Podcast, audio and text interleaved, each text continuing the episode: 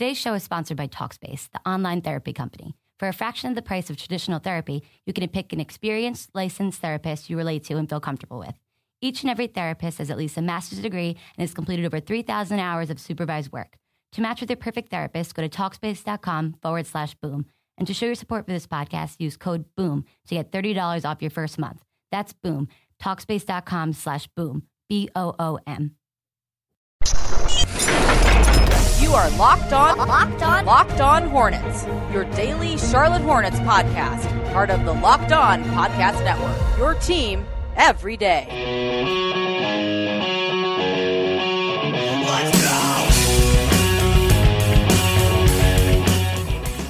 Welcome into Locked On Hornets. It's Hornets Talk for the hardcore fan. Today's episode is brought to you by SeatGeek. The easiest way to buy and sell tickets online is with the SeatGeek mobile app. Download it and use our promo code LO Hornets to get $20 off your first purchase. We're coming to you from the Gittimer.com studios in BEA, beautiful uptown Charlotte. I'm Doug Branson, joined by the man, the myth, the legend, David Walker. Doug, there were several historical games uh, played in America last night, but I would say none carried more weight than the Philadelphia 76ers at the Charlotte Hornets. None more. None more. Uh, no, absolutely. Yeah. But it was, did you stay up late to, to watch the game, to watch the, the Cubs win the World Series? Spoiler alert, you know, Doug, if you had that on your DVR for this morning. oh! Um, yes, Doug, you and I were at the same game. Uh, we have photographic evidence to prove it, mm-hmm. and we even we even socialized afterwards. We did, and then yes, I did go home and uh, watch the end of the of the World Series. Is it? That's what they call the baseball championship. Yeah, I watched that. It was it was uh, yeah it was exciting. It was the only three innings of baseball I watched all year, but uh, it was a good three. It it did have a rain delay. I thought that was funny. The only three innings of baseball that I watch all year happened to have a rain delay. Um, but right.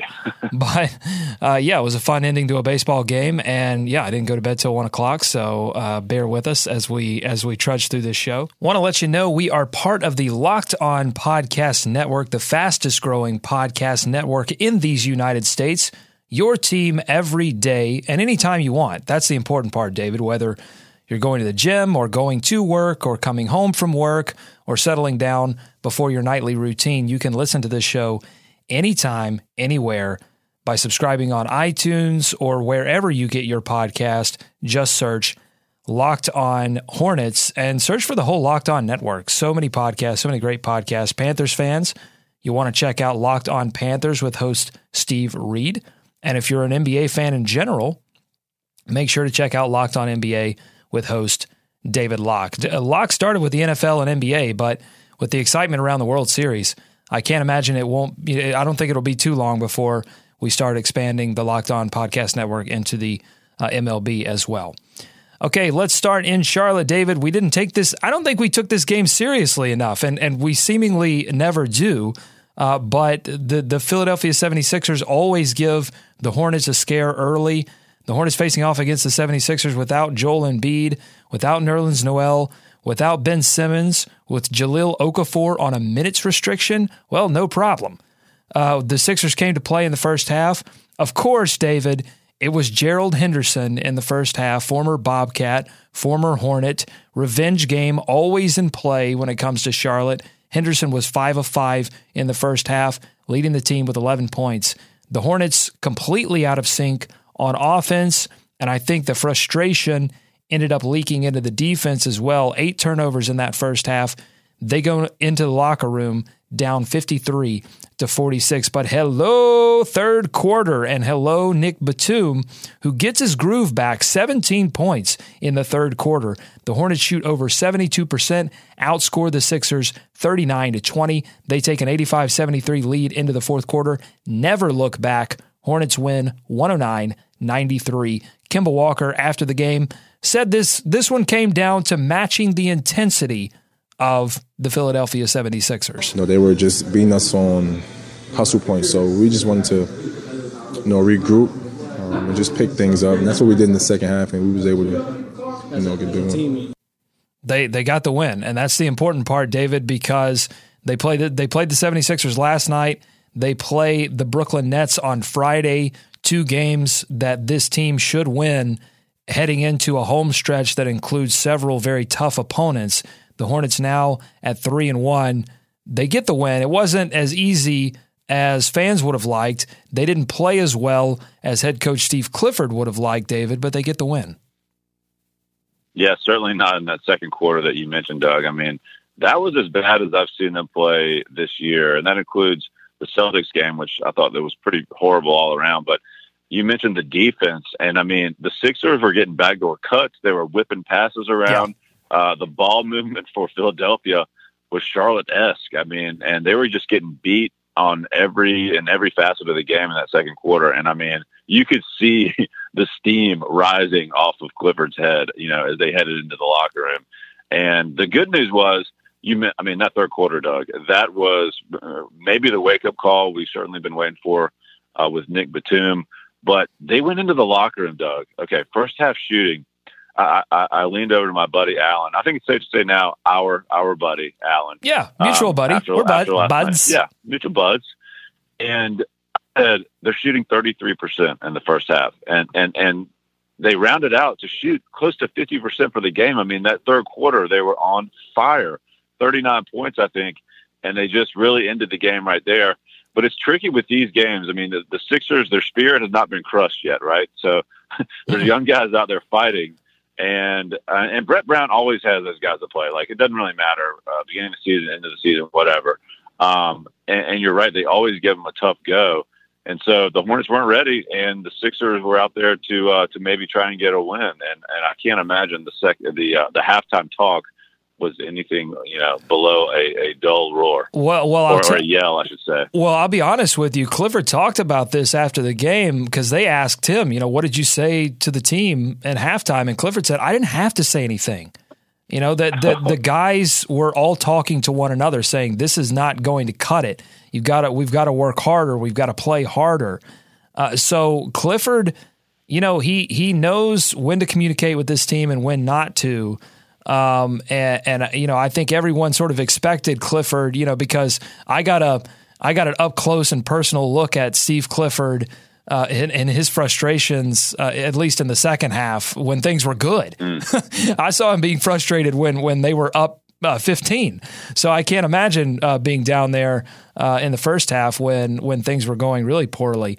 Um, should I tell the story of how? So I got I got some decent seats for this game. I, I got sort of halftime. I would say I would say you got some great seats. Yeah, I was uh, right at center court, uh, just a couple of rows up. So I. I was walking around the arena at a halftime, uh, searching out some delicious nachos, and two dudes, two bros, walked by and they said, "Hey, where are you sitting? Where are you sitting?" I said, uh, "You know, my normal." I told him my normal seats, and he said, "Well, we got these two tickets. They're pretty good seats. Uh, we got we got to go to Vegas." What? They said, "Do you want these seats?" I'm like, uh, sh- sh- "Sure." Um, but it was funny, David. First of all, it's funny. They they just had to go to Vegas. They had to leave at halftime to go to Vegas. That's hilarious. I mean, great great excuse but when I told them, so we we our normal seats are on the lower level, and and I told them the seats, and it was almost he was like I wanted to give them to somebody nice, but he was like, it was almost disappointed that I I think he really wanted to give them to someone in the upper level, and and he mm-hmm. kind of gave me this look like, all right, here, just I, I don't have time mm-hmm. to ask anyone else, just take them. Um, but you know, I wasn't going to say no. Uh, but yeah, it was it was a it was a cool view, and, and well, just again, I'm just when I get when I have the rare opportunities to sit that close to the floor, I'm always looking at coach because it's just so right. inter- he's so interesting to watch during a game. The the, fr- the the the moments of frustration that he has with certain plays or with the officials, it's just very interesting to me. And I saw Hawes uh, after those two straight turnovers that he had uh, get very frustrated, and it's just sometimes you know just watching on television um, or uh, you know it's it's tough sometimes to see the random bits of emotion on players' faces. Um, and, and, you know, I think sometimes you forget these are human beings out there uh, making mistakes, uh, just like we do in pickup basketball, and get frustrated with ourselves. And emotion plays a huge key in all of these games. Uh, so, uh, very cool. So, Vegas, bro, Angels, thank you for those seats. Uh, Godspeed. I hope you I hope you put it all on red and and nailed it. So Uh, Hornets next play the Brooklyn Nets in Brooklyn on Friday. We'll be there for that game. Uh, producer Katie and I going up to New York. Uh, so we're going to stop in and see the Hornets play against Brooklyn. That tip set for 7:30 p.m. We'll have a preview of that game tomorrow with Locked On Nets host David Vertsberger, and I will be there in Brooklyn. So that's cool. We'll we'll do some pics, some vids. Follow us on Twitter at Locked On Hornets uh, for the latest. Uh, have you heard the good news, David? The NBA season is back. You finally have your league pass activated. All is right with the world, and all is right with SeatGeek. SeatGeek is the smartest, easiest way to find tickets for the games you want to see up close and in person this season. I know that League Pass is neat, David, but there's nothing like being at the game for the biggest plays of the year. And with SeatGeek, it's never been easier to get the seats you want for a great value. SeatGeek has the best deals on every ticket in the house, wherever you want to sit, whether whether it be you know in your normal seats or or seats that a couple of Vegas Pro dudes have. Uh, courtside, club seats, upper level, the real fan seats. SeatGeek's got them. It's easier than ever with the free SeatGeek app. I have it on my phone. It's the only one I use because it tells me where the underpriced seats are. It's like a deal radar tracking down the best deals for you, saving you time and money. Best of all, our hardcore Hornets fans get a $20 rebate off their first purchase. To get your $20 rebate on tickets, download the SeatGeek app, go to the prom- go to the settings tab and click add a promo code. Enter promo code LO Hornets. SeatGeek will send you $20 after you've made your first purchase. Download the SeatGeek app and enter promo code LO Hornets today. It is another bad start for the Hornets. They were down 19 to the Heat in the first half. They were down 14 points to the Celtics in the first quarter, and they struggle out of the gate against Philly. They get down 13 in uh, midway through the second quarter, and like you said, David, there was a lot of ball movement for the Sixers. Got to hand it to them. I mean, there are a lot of guys right Yeah. now on that roster that are getting looks that they're not going to get when some of these players return for the Sixers. So Mm-hmm. that's why they're playing spirited. Um, but they were free to move on defense. Or excuse me, they were free they to were move. They were free. They, yeah, they were free to move on offense. The Hornets' defense was not physical enough. Uh, but then in Oh, the no. and then in The the boards, second half, yeah, it rebounding was was obviously an issue. We got a comment. Pain. We got a comment from someone on Twitter. Let me see if I can uh, pull it up. But they pointed, yeah, it was our friend Marion. Marion tweets, Cody Zeller got one, one rebound. How is that possible? How? Uh, thanks for the tweet, Marion. Uh, I don't have a great answer other than I will say this. I mean, you look at you just look at the box score, and uh, MKG had 13 rebounds. Marvin William, Williams had eight rebounds. So when you have two guys in your forwards who are excellent rebounders, Marvin Williams and, and MKG both outstanding rebounders, and they go after them, it's going to take something away from Cody Zeller. Uh, so Yeah. and, and they had they had bigs that were pulling Cody Zeller away from the paint as well. So um, and one rebound still though, David for a center that's tough. Uh, but I did, Yeah. and he got beat in the in the second half. I thought he got beat on a couple of rebounds. Um, so there there is obviously you know rebounding has not been Cody Zeller's uh, um, complete strength uh, since coming into the league. So it is something to watch. No. Yeah, Ilyasova and uh, you know, so to some extent Okafor and Covington. I mean, they have some big guys. I mean, Ilyasova is a big dude, uh, but especially in the first half, they were just outworking and out hustling Kaminsky and Zeller and anyone that was out there for the Hornets. Um, but yeah, I mean, I don't expect that trend to exactly continue. But you're right with MKG out there. I mean, he was gobbling up everything in, in that second half. So there weren't a lot of opportunities for other guys to get their hands on some loose balls. So uh, concerning for sure, Marion. I'm with you on that. Cody's got to Cody's got to be a little more aggressive on those boards. All right, but we got to talk about the good. You mentioned it, and I mentioned it as well. Great wing play in this game in the third quarter. Nicola Batum, Marco Belinelli as well. Nick Batum finishes mm. the game with 20 points, 7 of 15 shooting, 4 of 9 from beyond the arc. He was absolutely unstoppable in that third quarter, scoring 17 and really keying that second half run. And we heard Nick Batum at practice on Tuesday say, you know, that he needed to step up in Jeremy Lamb's absence, that Marco Belinelli would have to step up. Even Treveon Graham may get a look, and he did in this game. Got a few, got a few minutes. Got a well, a minute. Got a minute of run. Mm-hmm. Uh, mm-hmm. Mm-hmm. it was there. I I see it. Um, he was in. But Nicola Batum certainly did that. Marco, let, us uh, let's go with him too. Four of nine, three of six from beyond the arc. We've seen Marco try to work a little mid-range game over the past three games, and it, it wasn't really working out tremendously well for him.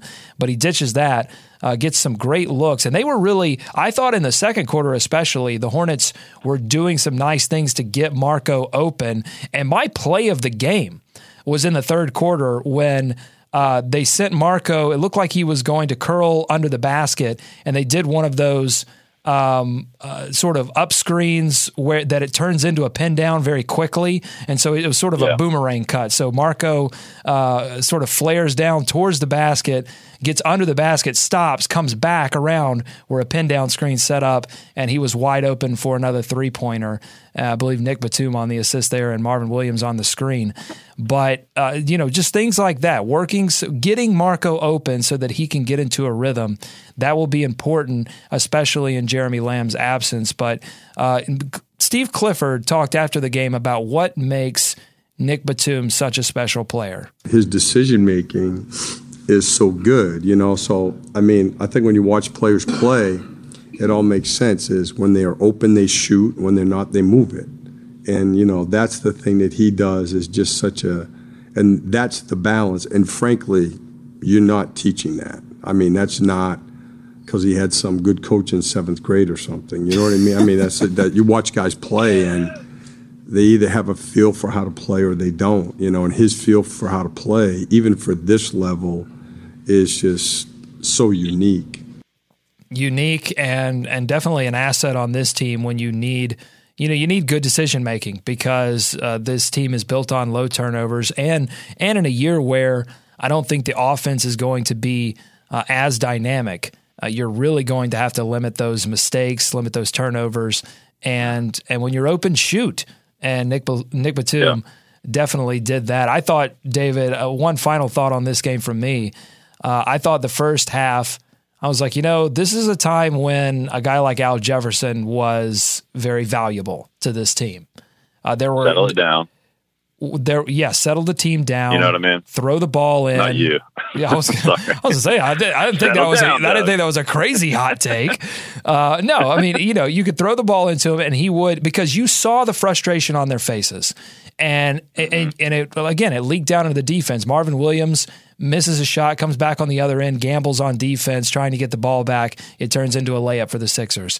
And it wasn't just Marvin; it was other players as well. And and uh, that's that was a time last season where they would have set something up for Jefferson to get an easy bucket, settle everyone down, and and move on. And they don't they don't really have that option in this offense. They sort of they have to find a new way to get out of the quicksand and luckily they had halftime and luckily they were playing the Sixers. But I, I just worry, David, because how many times already this season, we're only four games in, have I said to you, if this team were a li- if the team that the Hornets were playing were a little better offensively, the Hornets would be in trouble. Yeah, you're right. I, I did think the yeah they shot better, of course, but to me, I mean, again, it all started with the defense in the third quarter. I mean, didn't you think so? I mean, they were just so much more aggressive with their trapping in the and, corner. And, and, yep, yep, big time. I mean, MKG was everywhere, and so you know the Sixers scored what like fifty three points in that first half, and I think they were struggling for a while to to get uh, you know up above nine or ten for most of that third quarter. They ended up scoring twenty, but um, I mean they really suffocated them. And yeah, their shooting came on, but I felt like they really started some of that energy on the defensive end, which again, Doug, I mean that's what we always talk about, right? So if they're not coming out with that intensity to start with, and they don't have the shooting, then they're going to keep getting into these holes. So I know that's something Clifford talked about, and I'm sure these guys know that. Um, but I also do think, right? I said there was a layoff. It is the Sixers. I mean, we have to be honest with ourselves here. You know, when people look up and see the Sixers, uh, they may not bring their A game to start off with. So that's some of that complacency you don't want to see, but I mean, some of it's just human nature. All right, let's continue this discussion, David, that we had on the bad Hornets starts. A reporter after the game asked head coach Steve Clifford, hey, if your guys know what to do, if they all know their roles, if they are all professionals, and you as a team continue to have these poor starts to games, what do you do?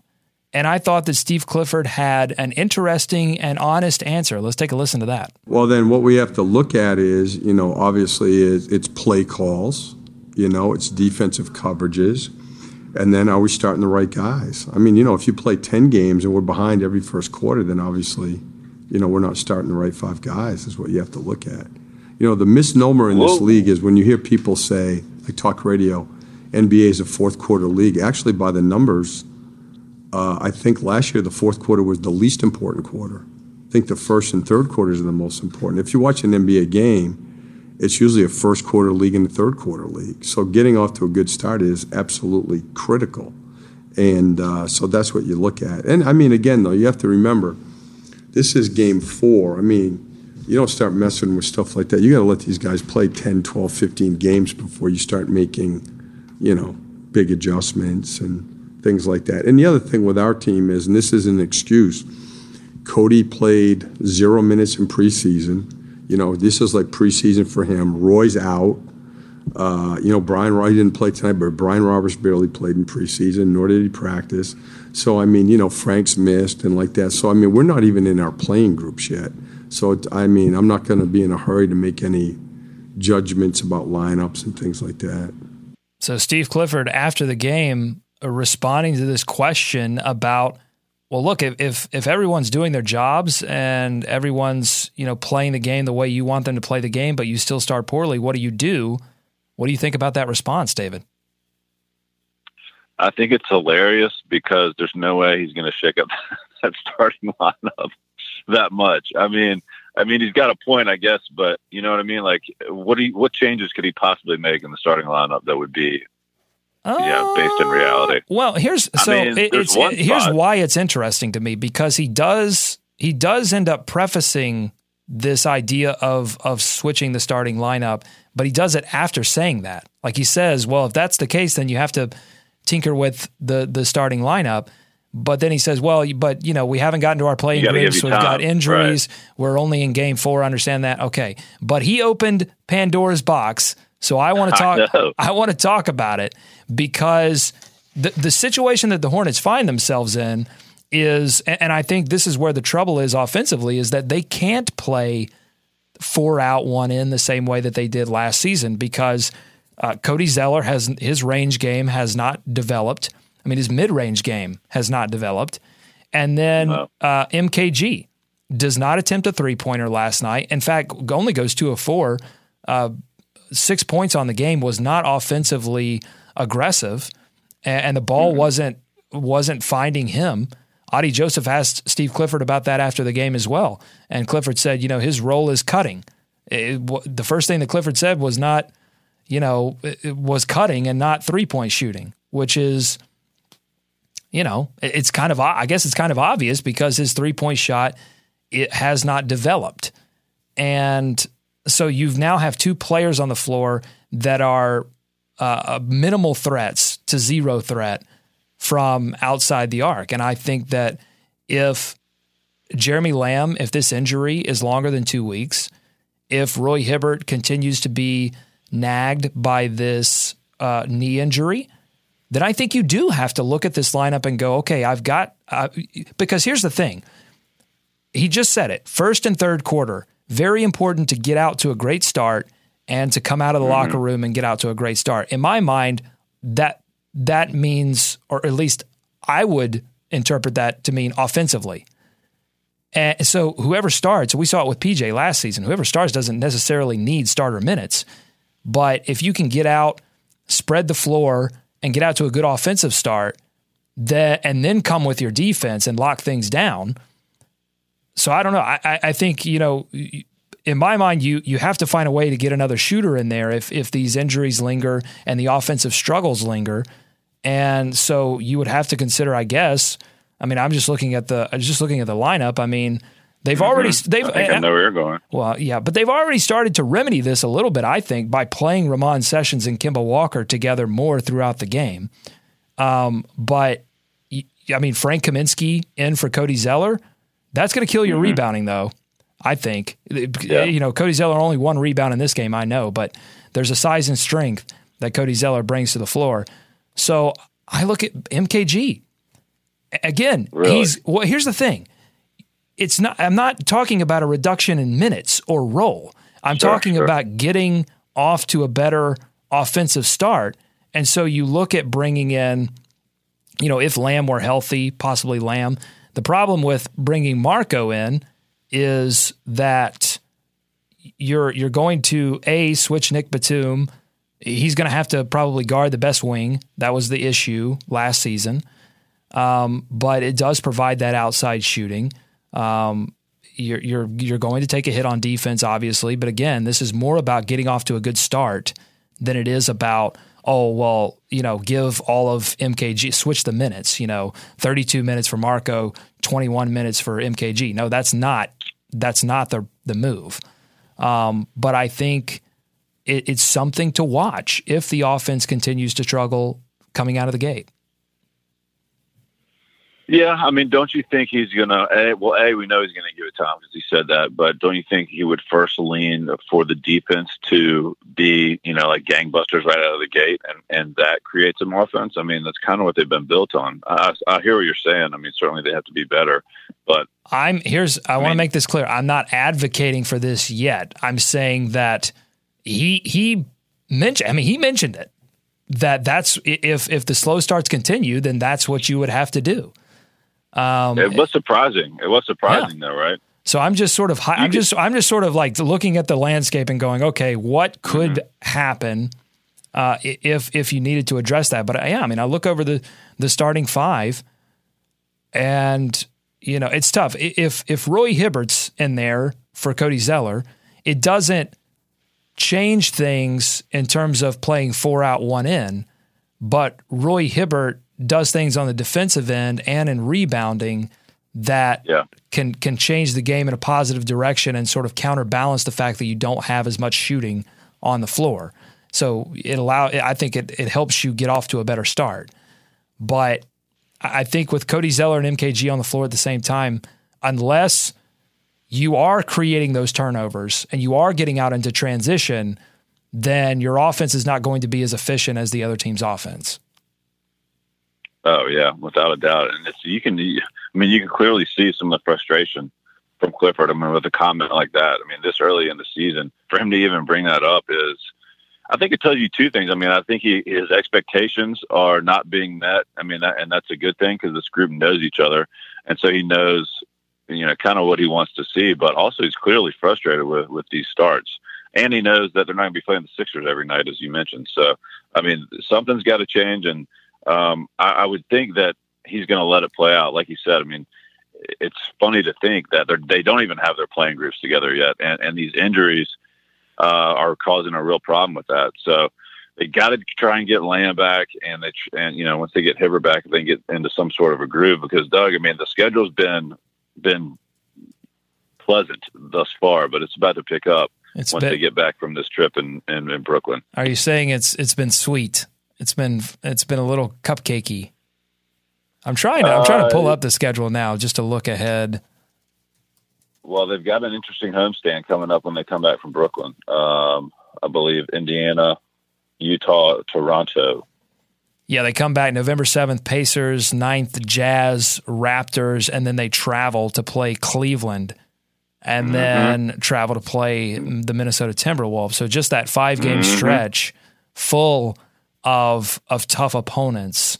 So that will tell I think that will tell you a lot. And that takes you to, That- and that yeah. takes you to that 10 game threshold where you can start to make some concrete judgments about about where the t- where the state of the team is currently.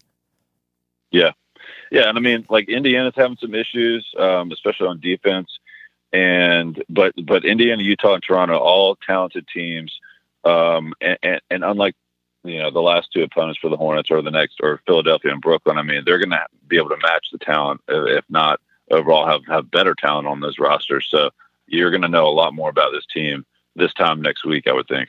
All right, that's all the time we have for this edition of Locked On Hornets. Uh, check us out tomorrow when we'll have a preview with uh, the team over there at Locked On Nets. Follow us on Twitter at Locked On Hornets. Subscribe to us on iTunes while you're there. We just got two more five star reviews on iTunes. Every single one of those reviews counts. It helps. Boom. It moves us up the ranking and allows other hardcore Hornets fans like you to find us. So please, if you haven't yet, and we're almost at 2,000 Twitter followers. That's a huge deal for us. We started with zero. Uh, well, our mothers, I think. We, we started with two, our moms. My, Mom. my mom is all over Twitter. But now we have 2,000, and it's a big milestone for us. So thank you to everyone who follows us on Twitter. Uh, shoot us your Hornets thoughts, your questions to Twitter at Locked On Hornets or buzzbuzz at lockedonhornets.com via email. For David, I'm Doug. Go Hornets. Go America. Let's swarm Charlotte. So what if I like to stay up late and watch TV? Don't blame it on caffeine and then go to Coke and Pepsi. Napa Know How. It takes a lot to get excited about a bag, but most bags can't save you 20% on auto parts. That's 20% off headlamps, 20% off oil filters, 20% off virtually anything you can fit inside the 99 cent Napa reusable bag. So tell your buddies, there's a bag they just have to check out. Quality parts, helpful people. That's Napa Know How. Napa Know How. At participating Napa Auto Parts stores while supplies last. Minimum three items. Exclusions apply. Offer ends 10 17